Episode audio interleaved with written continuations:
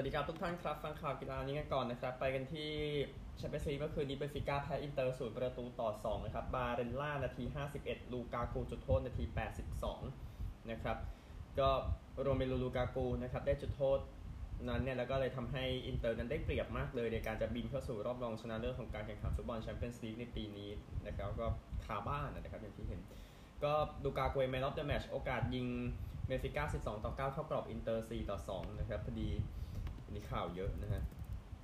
อีกคู่หนึ่งกับซิตี้กับบาเยิร์นนะครับ ก็ 2 ประตูช่วงครึ่งหลังเนาะที่ทำให้ซิตี้ได้เปรียบสุดๆนะครับ ก่อนเกมนัดที่ 2 โรดรีนาที 27 แบร์นาโดซิลวา นาที 70 ฮาลันด์นาที 76 ซิตี้ชนะ 3 ประตูต่อ 0 นะครับ ก็ทางเออร์ลิงฮาลันด์นะครับทำประตูที่ 45 ในฤดูกาลนี้ทุกรายการนะครับ ก็เป็นสถิติที่ดีสุดตลอดการในพรีเมียร์ลีก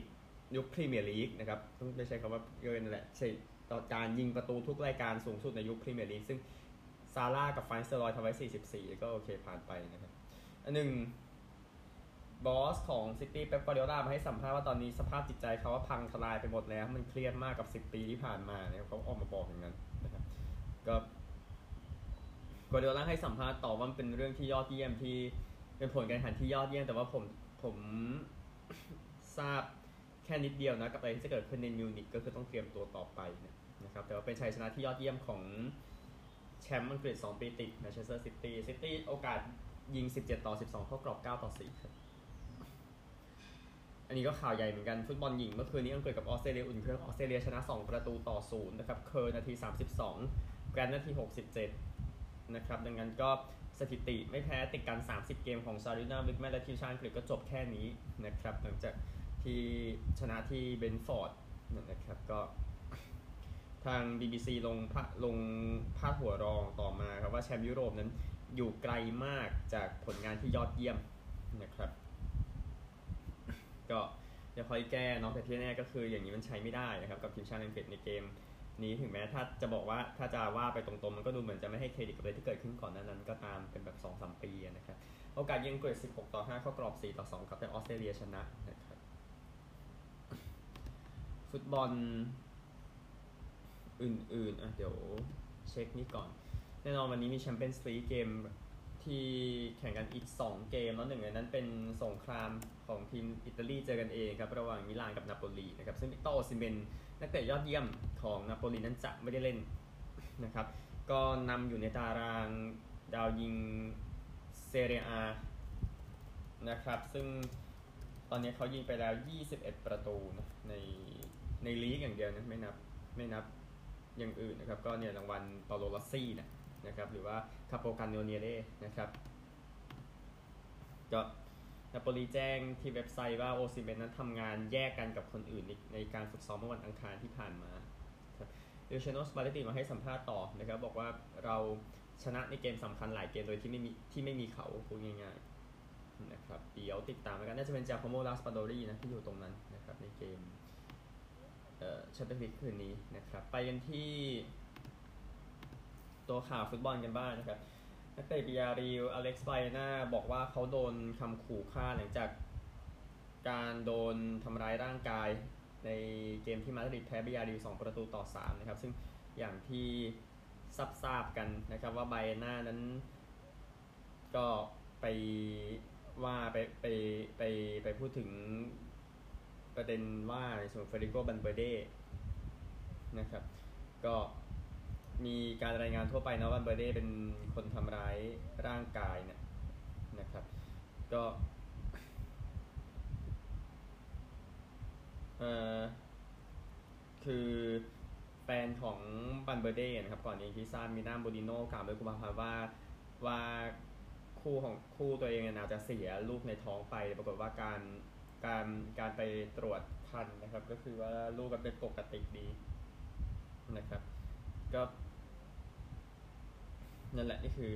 เรื่องที่เกิดขึ้นแล้วคือตอนนั้นไปก็คือก็คือตามรายงานตามรายงานคือไวหน้าไปด่าไปไปไปซ้ำไม่ใช่ไปด่าไปซ้ำมากกว่าไปซ้ำบันเบเดในเกมที่เจอกันก่อนหน้านี้นะครับบันเบเดก็ก็มีรายงานว่าไปอัดใส่เนี่ยนะครับ อันนี้ก็คือรายงานที่ออกมาติดตามแล้วกันแต่ว่าโอเคถ้า เรื่องของการไปซ้ำอย่างนั้นเป็นเรื่องจริงคำขู่ฆ่าก็คงเป็นเรื่องที่ตามมานะครับ ซึ่งมันซึ่งที่จะทำไปไม่มีอะไรดีเลยที่ที่ที่พูดไปนะครับ อันหนึ่งฟุตบอลหญิง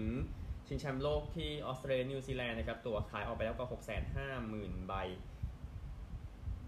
นะครับ ก็ทางทีมงานหวังว่าจะขายได้ถึง 1.5 ล้านใบนะ พูดถึงนะครับ ก็ ฟีฟ่าหวังว่าในวันเปิดสนามนะครับจะมีตั๋วกว่า 1 0 0 0 0แสนใบถูกขายออกไปนะครับซึ่งก็คือ 50,000 ใบในเกมที่นิวซีแลนด์จะเจอกับนอร์เวย์แล้วก็ออสเตรเลียเจอกับไอร์แลนด์นะครับก็นิวซีแลนด์เล่นที่เอเดนพาร์คเนาะออสเตรเลียเล่นที่สเตเดียมออสเตรเลียนะครับก็ก็สนามคุ้นเคยกันแหละถ้าคุณอยู่ตรงนั้นนะนะครับก็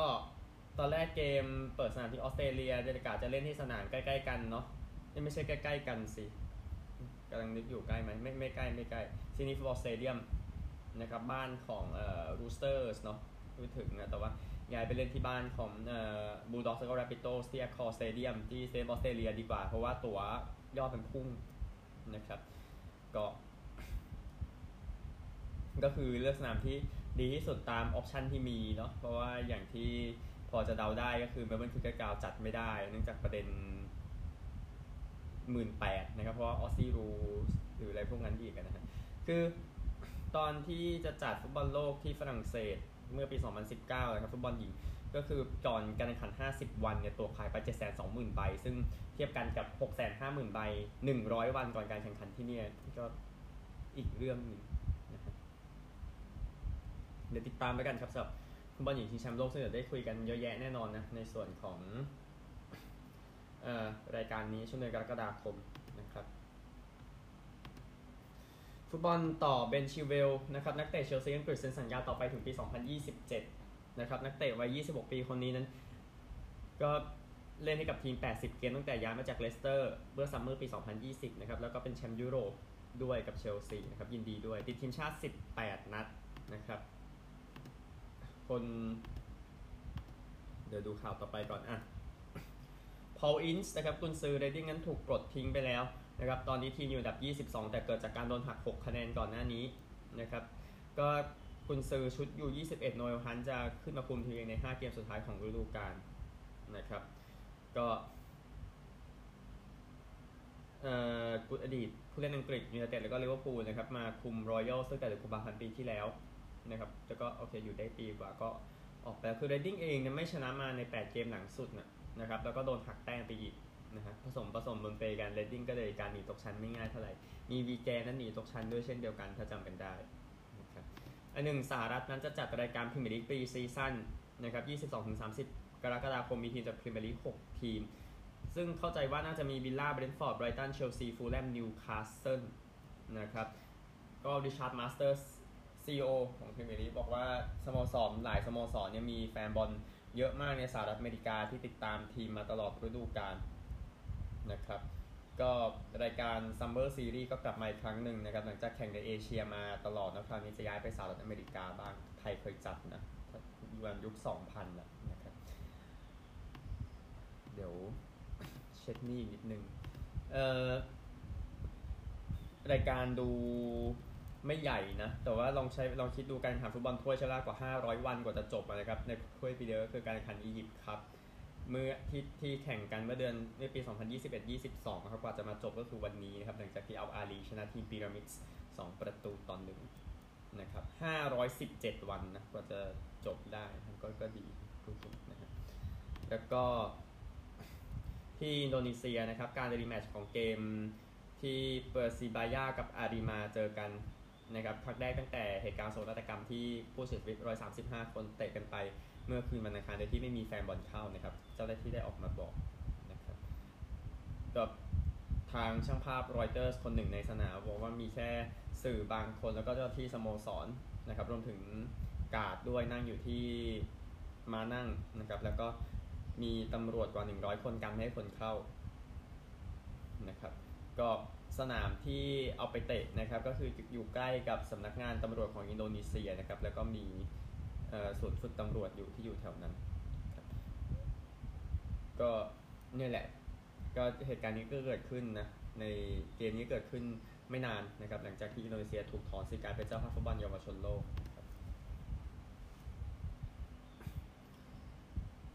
ก็ทางนักบอลคนนี้กองหน้ามโนโกวิซัมเป็นเยดแดนะครับโดน ษปรับไป 1 5 0 0 0 0 ดอลลาร์ ประมาณ 1 3 5 0 0 0 ยูโรนะครับ แล้วก็ได้รับโทษจำคุก 6 เดือน แต่ตามกฎที่สเปนเนาะถ้าเป็นโทษครั้งแรกที่ไม่รุนแรงไม่เกิน 2 ปีก็ไม่ต้องจำคุกนะครับก็นั่นแหละ พูดถึงวิซามเบนเยดแดร์นะครับ ไม่ได้จ่ายภาษีตรงเวลาเมื่อปี 2017 นะครับ แล้วก็ค่อยมาปรับ ในจุดนี้เบนเยดแดร์นั้นเล่นกับเซบียาปี 2016-19 ยิงประตูเคลียร์แมนเชสเตอร์ตกรอบ แชมเปี้ยนส์ลีกปี 2018 นะครับสำหรับวิซามเบนเยดแดร์โอเค ฟุตบอลแค่นี้ครับ ไปกีฬาอื่นกันบ้าง มาร์คมาเกวสนะครับ นักกีฬายอดเยี่ยมคนนี้จะไม่ได้แข่งอเมริกากรังด์ปรีซ์จากอาการบาดเจ็บอีกแล้วนะครับ ก็ได้แชมป์มอเตอร์จีพี6ครั้งเนาะพูดถึงนะครับ ก็ไปผ่าตัดที่มือขวาหลังจากชนที่โปรตุเกสที่มีประเด็นเรื่องเอามิเกลโอลิเวร่าออกไปด้วยในสนามที่โปรตุเกสเมื่อสักพักเนี้ยนะก็เรปโซลฮอนด้าออกมาบอกนะครับว่าการตัดสินใจ นี้นะครับ ก็เพื่อให้มือของเขาเนี่ยกลับมาสมบูรณ์ได้นะครับ แล้วก็ไม่มีความเสี่ยงอื่นๆอีกนะครับ ขอให้หายไวๆพร้อมกลับสนามหลังจากนี้นะฮะคนที่ชนะนะครับก็คงพูดถึงจอห์นกรามแล้วก็ที่ชนะไปเหมือนกันเนี่ยก็คือเรตติ้งทีวีในการแข่งกอล์ฟเดอะมาสเตอร์สนะครับ ซึ่งในวันสุดท้ายนะครับที่ถ่ายที่ช่อง CBS คนดูในอเมริกา 12 ล้านคนนะครับ ขึ้น 19เปอร์เซ็นต์นะครับ ก็ในช่วงจุด 15 นาทีเนี่ยนะฮะที่รามตีหลุมสุดท้ายชนะนะครับเวลาประมาณ6โมงเช้า6โมง15 นาทีตามเวลาบ้านเราในเช้าวันจันทร์ ก็คนดูพุ่งไปถึง 15 ล้านคนนะครับก็เป็นชัยชนะที่ยอดเยี่ยมของทีวีนะครับอันนี้ก็ว่ากันในมุมนี้ที่แสดงความยินดีด้วยนะฮะคนนี้นะครับก็คือโดมินิกทีมนะครับก็เตรียมจะกลับมาจากอาการบาดเจ็บ ข้อมือเมื่อปี 2021 เนี่ยมันสร้างปัญหามาก ๆนะครับ ก็แข่งที่มอนติคาโลแล้วน้องก็ติดตามผลงานเขาเอานะครับทางโดมินิกทีมนะครับก็อันดับนี้ร่วงไปถึง 352เมื่อเดือนมิถุนายนปีที่แล้ว แต่ว่าคิดว่าน่าจะดีขึ้นแล้วแหละนะครับในจุดที่กลับมาได้ ก็ทีมก็บอกว่า ทีมเนี่ยไปอยู่กับโค้ชใหม่นะครับก็คือเบนจามินเอบราฮิมซาเดห์นะครับ ก็เขาบอกว่าก็หวังว่ามันจะออกผลมันจะออกมาอย่างดีนะครับ บอกว่าเออเขาไม่ได้คือมันไม่ได้มีเวลาเยอะขนาดนั้น ผมต้องการโค้ชในช่วงเวลานั้น แล้วก็ตัดสินใจจะเรื่องความสัมพันธ์แล้วก็ลองดูเสียหน่อยสำหรับโดมินิกทีมแล้วก็โค้ชคนใหม่นะครับไปกันที่ข่าวนี้กันบ้างนั้นเทนนิสไปด้วยกันเลยส่งเทนนิสรายการมอนติคาร์โลมาสเตอร์สนะครับรายการมาสเตอร์สรายการใหญ่นะครับรอบ 32 คนเอา ผื่อมีคนพิดูจากคนที่แข่งไปรอบ 32 คนนี้ผมไม่เห็นตกรอบชัดเจนเนาะเพราะอย่างโยโควิช คาชานอฟรูเบรฟสเวเลฟพวกนี้ก็ยังเข้ารอบไปได้อยู่นะครับก็วันนี้รอบ 32 เป็นหลักและก็ได้จะมีให้พูดบ้างแล้วนะครับ ซึ่งแน่นอนแคสเปอร์รู้จะเจอกับโบติฟัตเตอร์เซนชุปนะครับคาริคาชนอฟเจอกับอีวาสกาเทเลอร์ฟิสเจอกับสแตนมารินกาดิมิทรีเมเวเดฟเจอกับโลเรนโซโซเนโกยานิกซินเนอร์เจเดียโกชวาสมัน โคเกิลรูเนอร์เจอกับโดมินิกทีมที่เสนอข่าวไปนะครับ นี่คือตัวอย่างอ้ออีกคู่หนึ่งก็ได้อเล็กซ์เดอร์มินอเจอกับเอ่อชอเลนาสตัฟนะครับขอโทษยาเลนาสตัฟไม่ใช่ชองเลนาขออภัยยาเลนาสตัฟนะครับอะนี่คือมอนติคาร์โลมาสเตอร์ติดตามได้นะครับเทนนิสมาสเตอร์ที่ทางตะวันออกเฉียงใต้ฝรั่งเศสนะครับ มันไม่ได้แข่งในโมนาโกหรอกใช่ไหมแต่รายการมันอยู่ตรงนั้นนะฮะอะ ข่าวเก่านะครับขี่ม้า FEI World Cup Finals ในประเภทโชว์จัมปิ้งแล้วก็ dressage ในการที่แข่งขันกันที่โอมาฮาในบราสกาวันที่ 4 ถึง 8 เมษายนที่ผ่านมานะครับ ก็รางวัลนะครับในประเภท dressage ก่อนนะครับผู้ชนะก็คือเอ่อผู้เอ่อก็คือในการแข่งขันกรังด์ปรีซ์คือเจสสิก้าฟอนเบรโดว์เวิร์นเดิลนะครับแล้วก็ ประเภทกรังด์ปรีซ์ฟรีสไตล์ก็เป็นเจสสิก้าฟอนเบรโดว์เวิร์นเดิลเช่นเดียวกันที่ชนะนะครับอันดับ 2 ในประเภทกรังด์ปรีซ์แล้วก็อันดับ 3 ประเภทฟรีสไตล์คืออิซาเบลเวิร์ธนะครับสองคนนี้มาจากเยอรมนีนะครับแล้วก็อันดับ 3 ในประเภทกรังด์ปรีซ์ อันดับ 2 ประเภทฟรีสไตล์เป็นนันนาเมอรัลด์จากเดนมาร์กนะครับแล้วก็ประเภท show jumpingนะครับผู้ชนะรวมนะครับก็คือเฮนริกฟอนเอคเคอร์มันน์จากสวีเดนนะครับอันดับ 2 เป็นแฮร์รี่สโมลเดอร์สจากเนเธอร์แลนด์อันดับ 3 เป็นฮันเตอร์ฮอลโลเวย์จากสหรัฐอเมริกา นะครับ ก็นี่คือ เรื่องของขี่ม้ารายการนี้ที่แข่งกันไปนะครับในสหรัฐอเมริกานะครับต้องนั่งคิดนึงข่าวเก่าอีกข่าวนึงคือการแข่งขันยูโรฮอกกี้ลีกนะครับก็คือ field hockey ระดับสโมสรก็แข่งกอมดีกับแชมป์ในประเภทชายและหญิงด้วยประเภทชายเป็นทีมบลูเมนดาลจากเนเธอร์แลนด์นะครับ มาจากเมืองบลูเมนดาลและทางนอร์ทฮอลแลนด์ก็เอาชนะทีมรอดไวส์โคโลญจน์ไป 1 ประตูต่อศูนย์ในรอบชิงชนะเลิศนะครับแล้วก็ในประเภทหญิงนะครับก็ผู้ชนะประจำปีนี้นะครับก็คือเป็นทีม Den Bosch จากเนเธอร์แลนด์เช่นเดียวกันนะครับชนะทีม Club de Campo ไป 1 ประตูต่อศูนย์แสดงความยินดีกับทั้ง 2 ทีมที่ชนะด้วยนะครับจากเนเธอร์แลนด์ทั้ง 2 ทีมนะครับ เอาย้อนกลับไปนี่นิดนึงนะครับ Ethan Ewing นะครับนักเซิร์ฟคนนี้ก็ชนะในรายการที่ Bells Beach ครับรายการในตำนานเนาะของเอ่อทางของของเซิร์ฟนะครับ ซึ่งเบลส์บีเนี่ยอยู่ในสหรัฐอเมริกานะครับแล้วก็จัดมานานแล้วนะครับ จัดมา ในในตอนนี้เนี่ยนะฮะก็คือขออนุญาตนิดนึงมีอ๋อขออภัยไม่ได้อยู่ในสหรัฐสิ ผมเลอจัดอะรายการนี้มันอยู่ที่เบลส์อยู่ที่รัฐวิกตอเรียออสเตรเลียนะครับ ซึ่งการแข่งขันในปีนี้ 2023 ผู้ชนะเนี่ยของประเภทชายเดี๋ยวก็คืออีธานอูวิงเนี่ยนะครับก็หลังจากที่แม่ของเขาชนะที่นี่เมื่อ40 ปีก่อน ซึ่ง แม่เนี่ยเสียชีวิตไปเมื่อปี 2005 นะครับ ได้โรคมะเร็งเต้านมวัย 39 ปีนะครับก็Ewing เองวัย 24 ปี มาให้สัมภาษณ์ผมคิดถึงเธอตลอดเลยที่ผมมีในทัวร์แล้วก็เป็นสิ่งที่ที่ควรจะทำให้ได้ก็ได้จริงๆเนี่ยนะครับในในนี้ก็คือแม่ของเขา Helen Lambert นะครับชนะในวัย 18 ปีว่าปี1983ที่ Bells Beach ที่ Victoria เนี่ยแหละ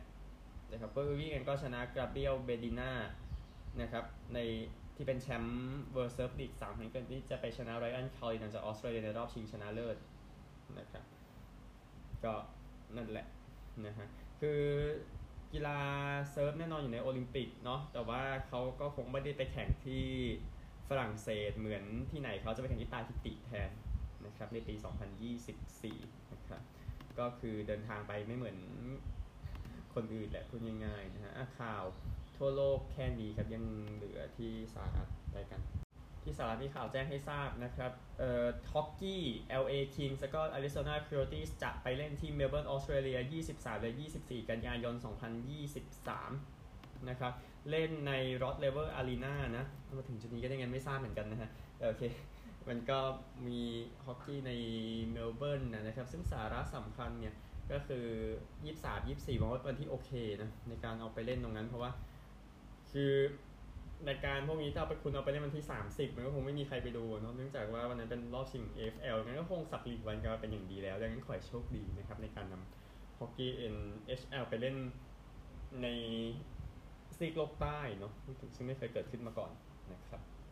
อะไปที่บาสเกตบอลกันบ้างนะครับ ผลเพลย์ออฟยังไม่เข้านะครับว่าเดี๋ยวค่อยรายงานในวันพรุ่งนี้ ซึ่งพรุ่งนี้ก็อย่าลืม 2คู่ผู้แพ้ตกรอบเนาะเอ่อชิคาโกไปเยือนโตรอนโต แล้วก็ OKC ไปเยือนทางอ่านี่ ผมก็เบลอแล้วนะฮะ OKC พรุ่งนี้นะครับจะไปเยือนทีมนี้ขออนุญาตนะครับ ก็คือทาง u a p e r i c a n s เนาะในเกมแพ้คัดออกเกมชนะไปต่อ เดี๋ยวน่าจะตามผลกันได้เนาะระหว่างฮีกับฮอคซึ่ง ขณะที่อัดเทปอยู่ใน quarter สามครับ ซึ่ง Hawks เคยนำไปไกลเป็น 20 แต้มแต่ว่าฮีค่อยๆ ไล่มาแล้วนะฮะค่อยว่ากันบาสเกตบอลเอง Zion Williamson บอกว่าปัญหาเขาที่ปัญหาสุขภาพจิตแล้วครับในการกลับมาเล่นใหม่นะครับ Williamson มาบอกว่าเนี่ยร่างกายเขาสมบูรณ์ดีนะครับหลังจากเจ็บ hamstring ขวาเป็นเมื่อเดือนมกราคมที่ผ่านมานะครับก็ Zion มาให้สัมภาษณ์ว่าคงเป็นเรื่องของช่วงเวลาที่จะบอกว่าเเมื่อไหร่ที่ผมจะรู้สึกเหมือนผมเป็นไซออนอีกครั้งหนึ่งนะครับก็ เดี๋ยวติดตามกันเนาะพูดถึงนะครับเขาเขาเขาบอกต่อว่าผมทำได้ทุกอย่าง ผมไม่แทบจะทุกอย่างเลยแต่ว่าเป็นเรื่องของระดับที่ผมจะทำได้ก่อนที่แฮมสตริงจะเกิดปัญหาแฮมสตริงอะที่มันมีผลกับตัวเขาเออผมไม่อยากออกไปข้างนอก แล้วก็สร้างผลกระทบทางลบให้กับทีมนะครับผมผมทราบตัวเอง ผมทราบตัวเองดีเขาบอกอย่างนั้นนะครับดังนั้นก็สภาพจิตใจเป็นประเด็นเนาะเพราะว่า Williamson เจ็บเยอะมากนะครับตั้งแต่ เข้ามาใน NBA นะฮะ เอานี่ไปด้วยกันบริ t านีกรินเนอร์นะครับ นักบาสเกตบอลหญิงคนนี้เตรียมที่จะเขียนเรื่องของการถูกจำคุกในรัสเซียนะครับให้หนังสือออกมาในช่วงฤดูใบไม้ผลิปี 2024 นะครับก็ ก็นั่นแหละผมไม่ได้กลับไปได้กับทีม เอ่อ UMC คาเทลิเบิร์กแล้วนะนะครับนั่นก็เรื่องหนึ่งก็เดี๋ยวน่าจะต้องเตรียมสำหรับธุระใน Phoenix ต่อในการที่จะมาถึงก็ Griner วัย 32 ปี สูง 6 ฟุต 9 ได้เหรียญทองโอลิมปิก 2 ครั้งนะครับ แล้วก็เตรียมจะเล่นฤดูกาลใหม่กับทางเอ่อ Phoenix Mercury นะครับอันหนึ่งบาสเกตบอลหญิงแน่นอนแจ้งไปเรื่องของการที่ Aliyah Boston นั้น draft เข้าไปอยู่กับทาง Indiana Fever นะครับ สูง 6 ฟุต 5 นะ โตที่ US Virgin Island อย่างที่แจ้งให้ทราบ แต่ที่ขยายต่อไปก็คือทีม Gamecocks เนี่ยนะครับ South Carolina Gamecocks ก็ส่งผู้เล่นไปถึง 5 คนเข้าสู่ WNBA Draft ในปีนี้แสดงความยินดีด้วยนะครับ ก็มี Notre Dame ปี 19 Tennessee ปี 2008 ปี 99 ที่ทำได้แบบเดียวกันนะครับในยุค WNBA Draft นะครับก็ที่เหลือ 10 อันดับแรกครับ draft เป็นดังนี้ครับ ที่ 2 เป็น Diamond Miller จาก Maryland ไป Minnesota Lynx นะครับแล้วก็ Maddy Siegrist จาก Villanova ที่ 3 เนี่ยไป Wings Stephanie Soares นะครับจาก Iowa State ไป Mystics นะครับ Lou Lopez Senechal จาก UConn ไป Wingsนะครับนั่นคืออันดับ 5 อันดับ 6 Haley Jones จากสแตนฟอร์ดไป Dream อันดับ 7 Grace Berger จาก Indiana ไป Indiana Fever เนี่ยแหละนะครับ ที่ 8 Laeticia Amihere จาก South Carolina ไป Dream นะครับ แล้วก็ Jordan Horston จาก Tennessee ไป Storm อันดับ 9 แล้วก็สุดท้าย Zia Cooke จาก South Carolina ไป Sparks นะครับใน10อันดับแรกนะครับ ก็ก็ขยายให้ในส่วนของบาสเกตบอลหญิงที่ draft เข้าไปนะครับ NFL เองนั้น อดีต draft อันดับ 3 คนนี้นะครับเออตัวคุมปีก Jeff Okudah จาก Detroit Lions นั้นไป Atlanta Falcons นะครับก็ Falcons ส่ง draft รอบที่ 5 ไปให้นะพูดถึงนะครับก็ Okudah เองเล่น 15 เกมกับ Detroit Lions นะครับในฤดูกาลที่แล้วแต่ว่าไปจากทีมแล้วนะครับหลังจาก draft เข้ามาเมื่อปี 2020 นะครับอันหนึ่งที่ UCLA นะครับทีมอเมริกันฟุตบอลมหาวิทยาลัยนะครับก็ยังต้องยังต้องจัดการเรื่องของการหา quarterback คนใหม่อยู่นะครับซึ่งทางโค้ช Chip Kelly ก็ออกมาบอกว่าชอบมากทีเดียวกับการที่มี quarterback ให้เลือกนะครับก็เดี๋ยวติดตามอีกทีแล้วกันนะครับสำหรับทาง UCLA ซึ่ง UCLA นะครับในปีที่แข่งกันไปเนี่ยนะครับ UCLA เมื่อปี 2022 เนี่ยนะครับ ก็จากผลงานฟุตบอลเนาะชนะ 9 แพ้ 4 นะครับ เดี๋ยวรอดูปีหน้าว่าจะไปได้ไกลขนาดไหนนะครับแล้วก็จบอันดับ 21 นะ ในมหาวิทยาลัยทั้งหมดก็แสดงความยินดีด้วยนะครับที่ติดได้อันดับมีอันดับแบบพูดง่ายๆ นั่นก็เป็นเรื่องที่น่ายินดีแล้วนะครับอันหนึ่ง YouTube TV เองครับตั้งราคา NFL Sunday Ticket เอาไว้ นะครับ ซึ่งตั้งราคาไว้ 249 เหรียญนะสำหรับฤดูกาลนี้นะครับ ก็ทาง s เ d ติเกตแล้วก็เรสโซนทีวีเรสโซนทีวีก็พูดก็คล้ายๆเรสโซนที่สกอตแทนซันทำเลยครับแต่มันแค่คล้ายๆ ไม่ได้ไปด้วยกันแต่ว่า ถ้าสมัครทั้ง 2 อันก็จะคิด 289 เหรียญนะครับ แล้วก็ คนที่ไม่ได้ติด YouTube TV เนาะก็สามารถสมัครได้ในราคา 349 เหรียญก่อนเปิดฤดูกาลนะครับก็เนี่ยแหละนี่คือราคาที่ออกมาสำหรับคนที่อยากดู NFL แบบเต็มๆนะนะครับสำหรับฮอกกี้น้ำแข็ง หญิงชิงแชมป์โลกที่แบรมตันนะครับใกล้ๆกับโตลอนโตนะครับก็จบการแข่งขัน แทบจะจบไปแล้วในการแข่งขันรอบแรกนะครับ ซึ่งคู่บิ๊กแมตช์ก็คงเป็นคู่แคนาดากับสหรัฐอเมริกาใน รอบแรกนะครับที่เจอกันก็ต้องเสมอกัน 3-3 โดนจุดโทษไปถึงคนที่ 9 ครับ ก่อนที่เจมี่รีและเทรจะทำประตูชัยได้ ให้แคนาดาชนะ 4 ประตูต่อ 3 นะครับ ในเกมนี้นะครับ โดยโกครับแอนเคลเนเดเบียงทำไป 26 เซฟนะครับ เดเบียงมาให้สัมภาษณ์ว่ามันจะไม่จบจนกว่ามันจะจบนะครับ ภูมิใจกับทีมกับสิ่งที่เกิดขึ้นในช่วงต่อเวลานะครับ ก็เราหาเราหาวิธีได้เยอะมากในการที่จะชนะนะครับ วันนี้ก็อีกเป็นอีกวิธีหนึ่งนะครับให้สัมภาษณ์หลังจากจบเกม เดี๋ยวค่อยไปว่ากันถ้าไปเจอในรอบชิงชนะเลิศนะครับสำหรับทางแคนาดากับสหรัฐนะครับศัตรูในวงการฮอกกี้หญิงนะครับพูดถึงก็รางวัลต่างๆในฮอกกี้ใกล้จบฤดูกาลแล้วยังพอมีรางวัลให้เดาอะนะครับซึ่งคอนนอร์เบเดวิดน่าสนใจมากในการได้รางวัลฮอสหรือว่า MVP ประจำปีนี้นะครับตัวเลือกที่ ตามมานะครับก็อย่างมิโก้ลันตาเน่งของโคโลราโดเดฟลัสนัของบอสตันจากฮิลส์ของนิวเจอร์ซีย์นะครับซึ่งทางแม็กเดวิดนั้นได้รางวัลนี้แบบเอกฉันเมื่อปี 2021รางวัลนอริสครับกองหลังยอดเยี่ยมนะครับเอริกคาลสันของซานโฮเซ่เนี่ยเอริกคาร์ลสันของซานโฮเซ่เนี่ยน่าสนใจนะครับเป็นผู้เล่นคนแรกในศตวรรษนี้ทำหนึ่งร้อยแต้มนะครับในตำแหน่งกองหลังนะครับก็ชาร์กส์เองนั้น ไม่ได้ไปเพลย์ออฟมาแต่ว่าผลงานส่วนตัวก็อาจจะเพียงพอครับซึ่งสองคนที่น่าสนใจรองลงมาอดัมฟ็อกซ์ของนิวยอร์กเรนเจอร์สแล้วก็จอชมอร์ริสซี่ย์ของวินนิเพกนะครับรางวัลนี้ก็นะก็ที่ลุ้นอยู่คือเวสซีน่านะครับซึ่งเดากันว่าลีนุสอูลมาร์กของบอสตันนี่น่าสนใจที่จะได้รับรางวัลนี้ แต่ว่าปัญหาเดียวของอูมาคืออูมาเป็นแค่ประตูมือหนึ่งร่วม ไม่ใช่มือหนึ่งจริง ๆ เป็นมือหนึ่งร่วมนะครับบอสตันใช้เจเรมี่สเวย์แมนอีกคนหนึ่งนะครับอูลมาร์กเล่น47 เกมกับ บอสตันนะครับ ก็คือเปิดที่บอกมือหนึ่งร่วมมาแหละเออซึ่งก็ 47 เกมจาก 82 ก็ถือว่าน้อยกว่า 2 คนที่น่าจะแย่งกันได้คือปูเซซารอสของนาชูอีลาโซโรทีมของนิวยอร์กไอแลนเดอร์นะครับแต่ว่าบอสตันเองก็ด้วยสาระนะนะครับก็คือได้รางวัลนี้ไปแล้วคือวิลเลียมเจนนิงส์นะก็คือเสียประตูน้อยที่สุด ซึ่งรางวัลนี้ก็คือแจกให้ทั้งทีม นะครับก็คือทีมสวยแมนกับอูมาไงที่เล่นกับโกกับทางบอสตันนะครับก็เดี๋ยวติดตามแล้วกันจะเกิดอะไรขึ้นต่อไปรางวัลเซลเคนะครับรางวัลกองหน้าตัวรับยอดเยี่ยมนะครับก็เดากันว่าน่าจะเป็นแพทริซเบอร์เจอรอนของบอสตันได้ไปเช่นเคยนะครับหลังจากที่เขาได้รางวัลนี้ไปแล้ว5ครั้งนะครับคนที่อาจจะแย่งได้ครับมิชมาร์เนอร์ของโตรอนโตก็จอร์แดนสตาลของแคโรไลนากองหน้าตัวรับยอดเยี่ยมเนี่ยนะครับก็ก็เป็นการแสดงผลงาน 2 ทางที่ดีที่สุดด้วยนะครับซึ่งอาจจะเป็นของเบอร์เจอรอนอีกเช่นเคยนะ รางวัลคาลเดอร์ครับ rookie ยอดเยี่ยมนะครับ ก็เดากันว่าน่าจะเป็นแมตตี้เบเนียสของซีแอตเทิลนะครับ ก็เป็นดาวดาวสมองทีมเนาะแล้วก็ช่วยคลาร์เคิลนั้นไปเพลย์ออฟนะครับ ตัวเล่นอาจจะช่วยแย่งได้เหมือนกันก็คือทางสจอร์สกินเนอร์ของเอ็ดมอนตันอีกคนหนึ่งนะครับ ที่น่าจะแย่งได้ แล้วก็รางวัลสุดท้ายแจ็คอดัมกับรางวัลหัวหน้าโค้ชยอดเยี่ยมนะครับ ก็เดากันว่าอาจจะเป็นจิมมันกอมเบอรี่ของบอสตันบรูนส์นะครับหลังจากที่บรูนส์นั้นก็มีสถิติชนะ 63 บวกเกมไปแล้วนะครับขณะแข่งเลยขณะอาเทฟเลย2เกมแล้วกับวอชิงตันขณะที่อาเทฟแข่งอยู่แล้วก็กับมอนทรีออลเกมสุดท้ายนะครับก็ทางบอสตันเองนะครับโค้ชในตำนานสกอตตี้โบแมนออกมาให้สัมภาษณ์นะครับบอกว่าเขาเขานำความมั่นใจมาเยอะมากสู่บอสตันนะครับและเขาสามารถเก็บความมั่นใจของผู้เล่นในทีมได้อยู่ด้วยนะครับอันนี้ก็คือโค้ชในตำนานนะแชมป์9ครั้งสกอตตี้โบแมนออกมา พูดถึงโค้ชมอนต์โกเมอรี่นะครับวันนี้แค่นี้ครับพบกันใหม่พรุ่งนี้สวัสดีครับ